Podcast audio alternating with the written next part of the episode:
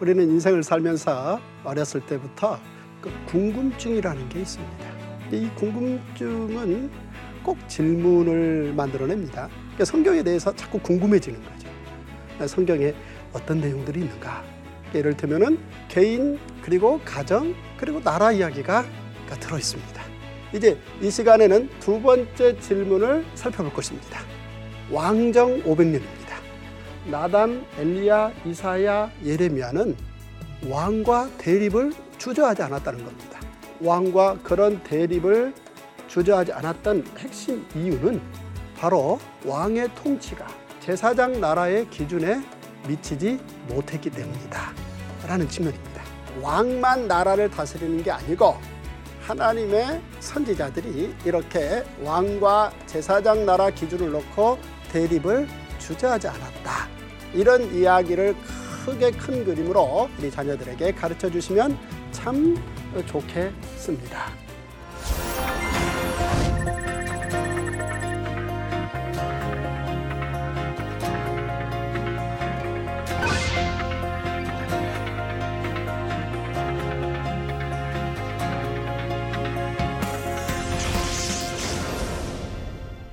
안녕하십니까. 통박사 조병호입니다. 아브라함이라는 사람 아시죠? 이분이 아주 오래전에 살던 사람인데요. 이분의 삶의 이야기로 들어가 보면 이분은 가슴 깊은 곳에 하나의 꿈을 가지고 굉장히 열성적으로 살고 이 꿈을 자신의 아들 이삭에게로도 그대로 가질 수 있도록 돕는 역할을 한 사람인데요. 그 아브라함과 그 가정의 진정한 꿈은 민족입니다.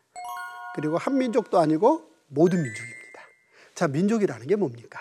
이 민족이라는 것은 개인이 가정을 이루고 가정이 좀 더 커지면요, 이 단위가 되어서 크게 이 민족이요, 대체적으로 음식 성향도 비슷하고 옷 입는 성향도 비슷하고 말은 거의 민족적이라고 봐야 되겠습니다. 그런데 이 민족이 음식, 의복, 말만 함께 공유하는 게 아니라 이 민족이 꼭 함께 가지고 싶어 하는 게 나라입니다. 그런데 바로 이 민족이 나라를 가지는 경우도 있고 또 나라를 못 가지는 경우도 있지요. 그런가 하면 나라를 가지되 이를테면 하나의 민족이 하나의 나라를 가질 수도 있고 하나의 민족이 두 개의 나라를 가질 수도 있고요. 자, 이런 부분들의 이야기를 성경은 잘 다루고 있는데 특히나 이제 구약 성경 뒤쪽에 가보면 바로 이런 문제를 아주 정면으로 다루고 있는 민족과 나라 이야기가 있다. 일컬어 페르시아 칠권입니다. 오늘은 바로 그 페르시아 칠권 이야기를 통해서 제사장 나라 또 나라와 민족 이런 부분들을 한번 살펴보겠습니다.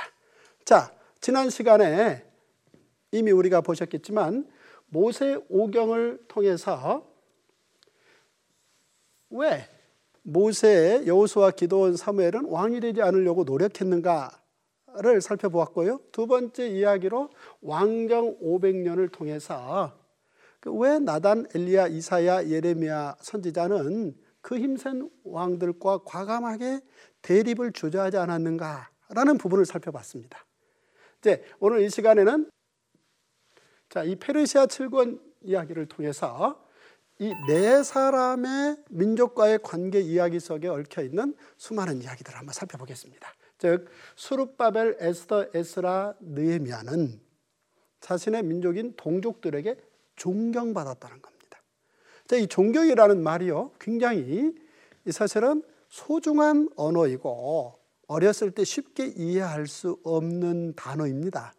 그런데 이 존경이라는 말이 사실은 민족적으로 굉장히 중요한 용어입니다. 그런데 바로 이 네 사람은 동시대 종족, 동족들에게 굉장히 존경을 받았다는 거예요. 이 시대는 한마디로 유대인들입니다. 따라서 답부터 먼저 살펴보면 유대인들이, 즉 수르바벨, 에스더, 에스라, 느헤미야가 일컬어 이분들이 유대인들인데요. 이 유대인들이 제사장 나라가 제국을 능가할 수 있다라는 것을 알았기 때문에 비록 수르바벨, 에스더, 에스라, 느헤미야가 자신들을 지배하고 있는 페르시아 제국의 고위 공직자였음에도 불구하고 유대인들은 바로 그 네 사람을 존경하는 걸 주저하지 않았다는 얘기입니다. 자, 다시 한번 설명해 보겠습니다. 사실 그 민족이 한 민족, 한 나라를 갖는 게 가장 행복한 그 민족의 존재 방식입니다. 그런데 만약 한 민족이 두 나라를 가지고 있다. 지금 현재 우리의 우리나라 현실 아니겠습니까? 이런 경우는 너무나 많은 어려움이 그 안에 담겨 있는 거고요. 그런가 하면은 민족이 나라를 가지지 못하는 경우도 있습니다. 우리가 일제 삼십육 년이라는 말을 알고 있듯이 이때는 우리 민족이 나라를 가지지 못했다, 못했었다는 얘기지 않습니까? 마찬가지로 구약성경 후반에 가보면 페르시아라는 나라가 유다 예루살렘을 지배하는 그런 상황에서 나라를 가지지 못한 채 유다 예루살렘의 유대인들은 이백 년 동안 사실 민족은 있으나 나라 없이 살았다는 겁니다. 그리고 그 민족들 가운데 이렇게 그 똑똑한 수르바벨 혹은 에스더, 에스라, 느헤미야 이 사람들은 자기 동족이 세운 나라가 아닌 페르시아가 지배하는 나라에서 굉장히 고위공직자가 되었다는 겁니다. 자, 이 정도 상황이 되면은 우리가 충분히 보편적인 생각으로 보면은 대체적으로 동족들 가운데 자신을 자신의 동족을 지배하는 그 지배자의 나라의 고위공직자가 된다면 이걸 유쾌하게 받아들일 리도 없고 오히려 더 미워하고 거리를 두게 돼 있습니다. 그런데 놀랍게도 유대인들은 바로 동시대의 동족들 가운데 페르시아 제국의 고위공직자들인 그들을 상당히 존경하고 따르기까지 했다. 왜인가? 바로 유대인들이란 말입니다. 이 유대인이라는 말인데요. 이 유대인은요, 그냥 나오지 않았습니다. 이 유대인은 바벨론 포로 칠십 년 기간 동안 제대로 교육받은 사람들인데 뭘 교육받았느냐? 바로 제사장 나라에 대해서 교육을 받았다는 겁니다. 이 제사장 나라는 어떤 나라냐?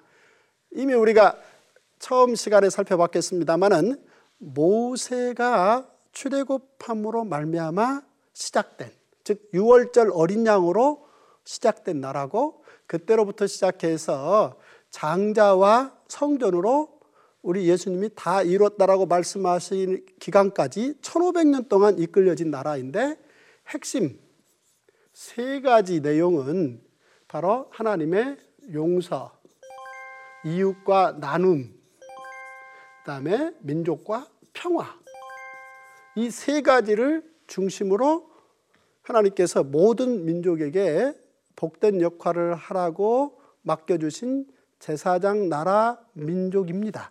이 부분에 대해서 사실 제대로 사명을 감당하지 못해서 하나님께서는 아프지만 그들을 바벨론 제국의 그늘 아래 칠십 년을 머물게 했다는 얘기고요. 그런데 그 기간 동안 그들은 징계를 받으면서 철저하게 교육받아 깨달은 것 중에 하나가 제사장 나라에 대해서 깨달았다는 것이고, 따라서 바벨론이 멸망하고 이제 페르시아 제국이 비록 그 민족을 다시 지배하기 시작했지만 그 페르시아 제국의 시기 속에 살던 유대인들은 제사장 나라가 제국, 그 제국은 이제 페르시아 제국이 될 수도 있고 어떤 제국이 될 수도 있겠죠. 어떤 제국보다 능가한다라는 것을 알았다는 사실입니다. 우리가 유대인 하면은 유대인의 교육 혹은 유대인의 상술 이런 표현들을 에, 사용하는데요.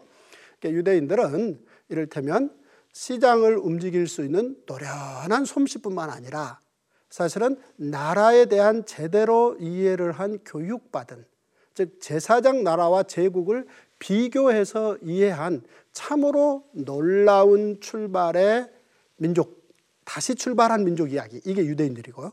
이 시대의 동시대, 이 똑똑한 사람들과 함께 활동했던 사람, 네 사람, 이를테면 수르바벨, 에스더, 에스라, 느헤미야 이야기가 구약의 후반 그들의 기록인데 이걸 일컬어 이제 페르시아 칠 권이다. 이렇게 보시면 되겠습니다. 이제 수르바벨 이야기로 들어가서 그 예를 하나 살펴보겠는데요.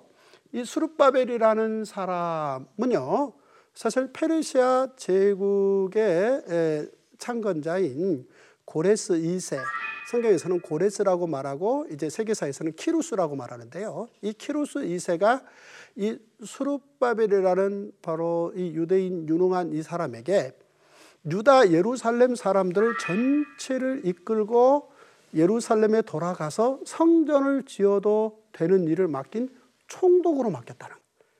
자, 우리가 이 프로그램 이제 끝 무렵 순서에 가서 한번 살펴보겠습니다만은 페르시아 제국의 창건자인 고레스 이 세는요, 사실 페르시아 제국을 창건할 때 그다지 그렇게 부유한 나라가 아니었습니다. 그런데 결국은 페르시아 제국은 역사에서 황금의 제국이라는 별명을 얻을 만큼 대단한 풍성한 제국을 만들었는데요. 그 주된 이유 중에 하나가 사실 그 당시 전 세계 민족 가운데에서 유대인들이 가장 똑똑하다라는 것을 알아봤고 그 유대인들을 파트너로 손잡았다는 겁니다. 그리고 그 유대인들의 협력을 얻어냈다는 얘기인데요. 이를테면 그 공식적 출발이 수르바벨을 총독으로, 즉 페르시아 제국의 총독으로 임명하는 일이라고 볼 수 있겠습니다. 따라서 이 수르바벨은요, 페르시아 제국의 공식 총독이 된 겁니다. 물론 그 수르바벨이 이끌고 있는 대부분의 사람들은 유대인들입니다. 수르바벨 총독은 이제 그 유대인들을 이끌고 칠십 년 전에 떠나왔던 예루살렘으로 돌아갑니다. 돌아가서 중요한 일을 하나 하는데 바로 성전을 건축을 합니다. 그런데 이 일을 페르시아의 왕이 수르바벨에게 맡기면서 임무만 맡긴 게 아니라 참으로 놀랍게도 칠십여 년 전 바벨론의 느부갓네살 왕이 예루살렘 성전을 무너뜨리고 불태웠지만 그 성전 안에 가장 소중한 성전 기명들이 있습니다. 성전 기명들, 성전에 사용하는 여러 소중한 기명들이 있는데요, 오천사백 개 정도를 다 가져다가 바벨론 신전에 칠십 년 동안 보관했던 겁니다. 그런데 그 바벨론을 무너뜨리고 새로운 제국의 주인이 된 페르시아의 왕 고레스 이 세는요, 이 많은 이 많은 성전 기명들을, 보석이죠, 이거는 모세 때 만들어진 보석부터 시작해서 다윗 때 그 이후에 상상초월하게 국가적인 보물로 만들어진 이 기명인데요, 바로 이 기명을 페르시아의 키루스 왕은 수르바벨에게 넘겨줍니다. 그래서 페르시아 총독이 된 수르바벨은 이 오천사백 개의 성전 기명을 들고 예루살렘으로 돌아와서 예루살렘 성전을 건축하고 그 안에 다시 보석으로 꼭 쓸모 있는 자리에 다시 제자리로 옮겨놓았다. 이 역할을 수르바벨 총독이 감당한 겁니다. 따라서 바로 그 형제들, 사실은 이제 수르바벨이 함께 예루살렘으로 돌아온 유대인들이죠. 그들이 함께 이스라엘 하나님의 제단을 만들었다. 즉 성전을 만들었다는 겁니다. 다시 말해서 유대인들이, 수르바벨이 페르시아의 총독이 되었다. 이 외면적인 이 하나 때문에 그를 배척하고 그를 멀리하고 그에게 대해서 함부로 폄하하고 그러지 않았다는 거죠. 오히려 함께 힘을 합해서 예루살렘 성전을 만들었다. 그 이유가 바로 유대인들은 비록 외형적으로는 페르시아 제국의 지배가 이끌려지나 이미 사실 바벨론 제국 칠십 년 동안도 겉은 바벨론 제국의 통치지만 하나님께서 하나님의 더 깊고 놀라운 계획, 즉 제사장 나라를 오히려 눈에 보이는 제국들을 하나님이 도구로 사용해서 마치 악기를 튜닝해서 재음을 내게 하듯이 제사장 나라의 진정한 그 가치를 더 살려내는데 재음을 내게끔 할 수 있는 그런 기회로 사용했다라는 것을 깨달은 유대인들이 놀랍게 이 페르시아 제국의 이 기간 동안에 그 부분에 대해서 비교해서 정확하게 깨달아 알고 있었고, 그 증거 중에 하나가 수르바벨의 리더십을 오해하지 않고 오히려 제사장 나라를 좀 더 페르시아 제국이라는 어떤 제국의 도움 속에서 더 그 내용을 내용되게 하는 그런 역할을 감당한 것이다. 이렇게 살펴보시면 되겠습니다. 이제 그 다음 또 얘가요, 에스더 이야기입니다. 이분 참 재밌는 분입니다. 사실 이 에스더라는 여인은요, 페르시아 제국의 총독 정도가 아닌 왕비가 되어버렸습니다. 세상에. 사실 이 정도면은 동시대의 그 유대인들, 동족들이 이 부분에 대해서 이제 불만을 충분히 품을 만도 하지 않습니까? 그런데 이게 웬일입니까? 내용적으로 들어가서 보면요, 놀랍습니다.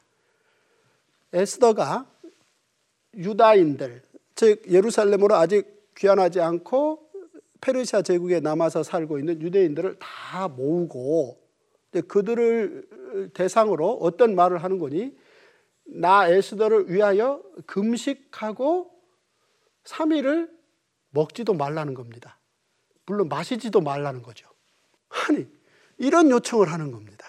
그런데 결국은 유대인들이 이 에스더의 요청을 그대로 받아들여서 삼 일 동안 음식을 먹지도 않고 마시지, 물, 물을 마시지도 않고 에스더를 위해서 기도하는 데 시간을 다 썼다는 얘기입니다.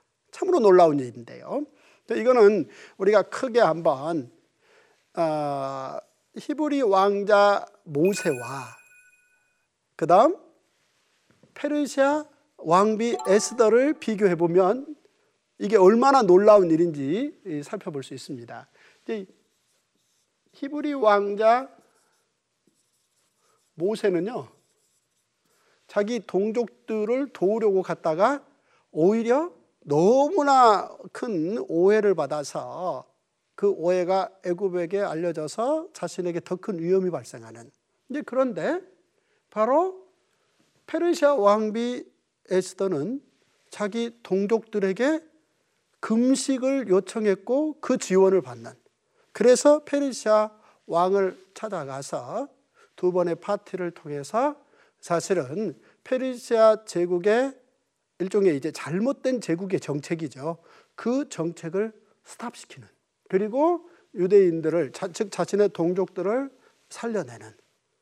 그래서 결국은 이제 이 사건이 불임절 사건, 즉 여타 민족들을 돌보고 살피는 불임절이라는 말이 그래서 나온다라는 사실을 이 책에서 써놓고 있다는 거죠.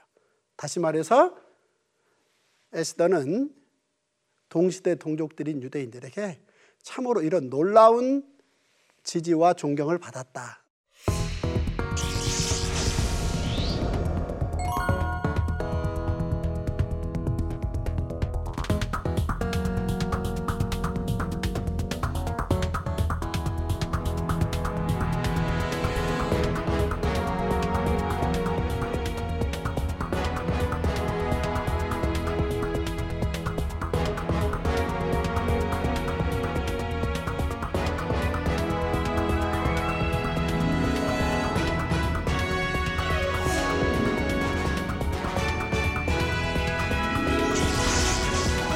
그런가 하면은 또 이 에스라라는 사람 이야기가 있습니다.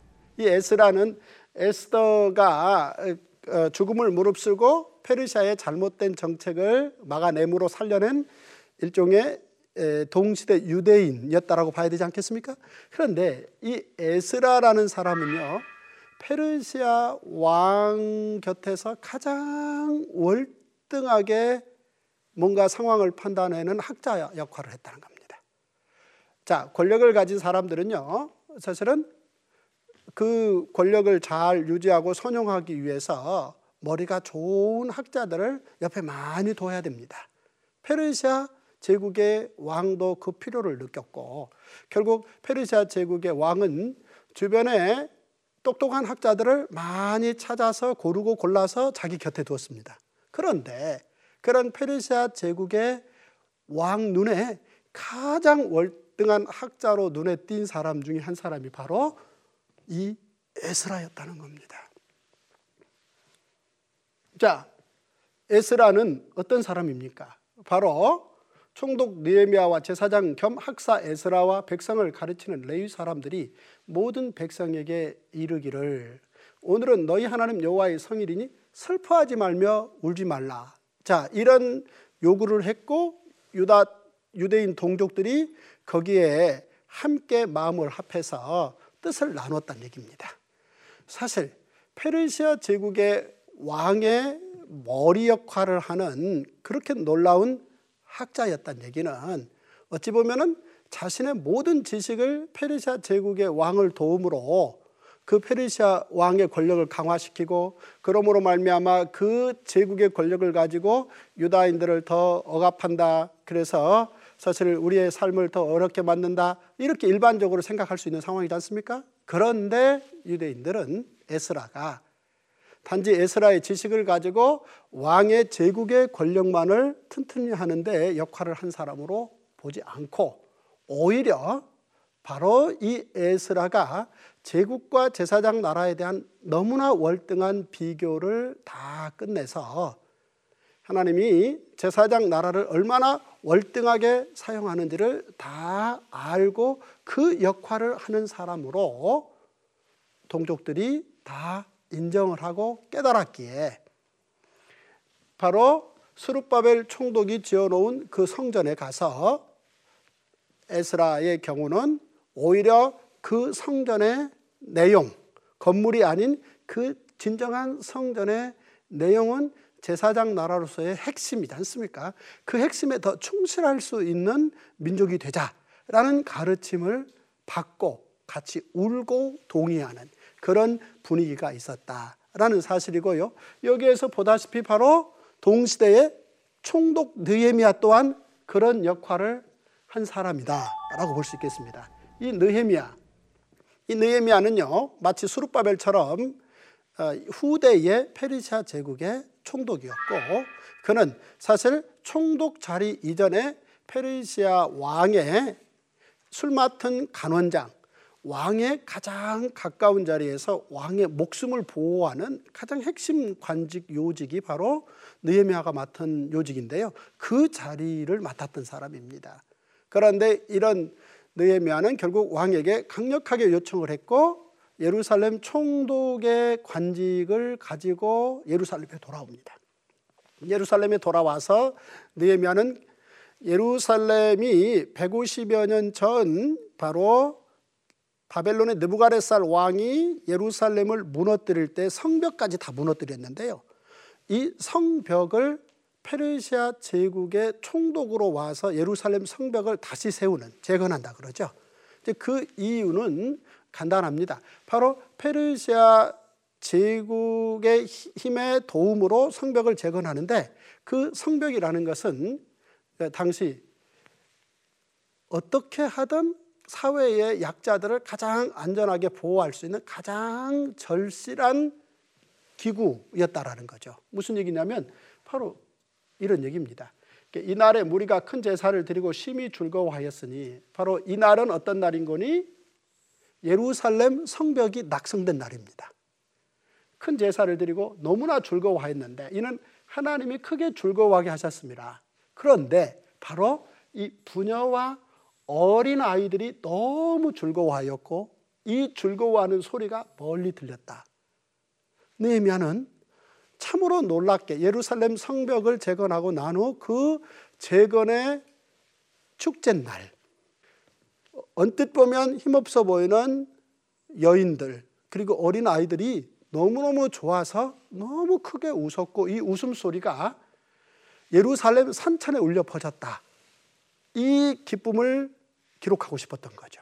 그래서 총독이 되려고 했던 겁니다. 자, 이 부녀와 어린아이들의 이 큰 기쁨은 사실 백오십여 년 전 바로 예레미야 때 예루살렘 성벽이 바벨론에게 무너질 때 그때 그 예루살렘 성 안에서 울었던 수많은 여인들과 어린아이들의 울음소리가 예레미야 애가에 잘 기록되어 나오는데 느헤미야는 비록 외형적으로 페르시아 제국의 총독 자리에 있었지만 속 깊은 곳에는 그는 이렇게 처벌을, 즉 하나님의 처벌을 받고, 그리고 새롭게 시작한 제사장 나라를 통해서 하나님의 기쁨을 이루려고 하는 그런 어떤 소망을 가지고 예루살렘 성벽을 중건하는 일을 감당했다. 물론 이 일은 페르시아 제국의 도움으로 어, 다 한 게 아니라 동족들의 이런 협력으로 가능했다라는 사실입니다.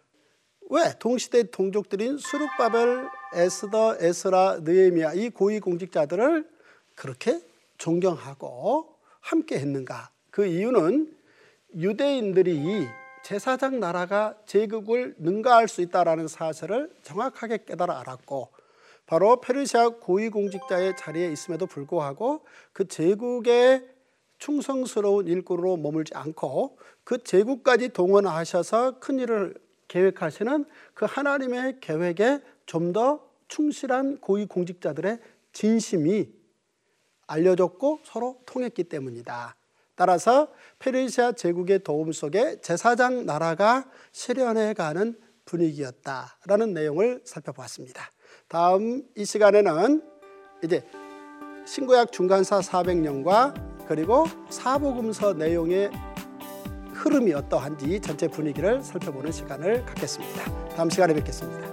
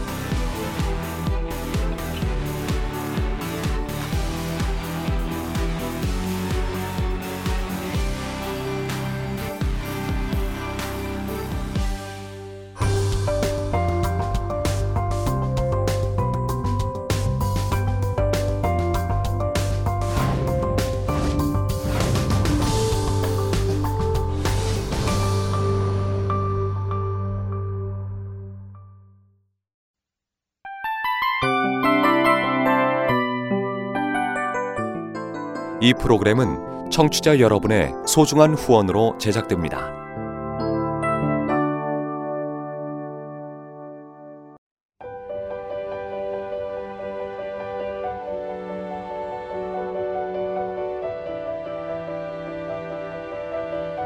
세상에는 수많은 교회들이 있지만 더 깊이 있는 말씀 강해를 찾기 위해 크기로만 교회를 선정하지 않습니다.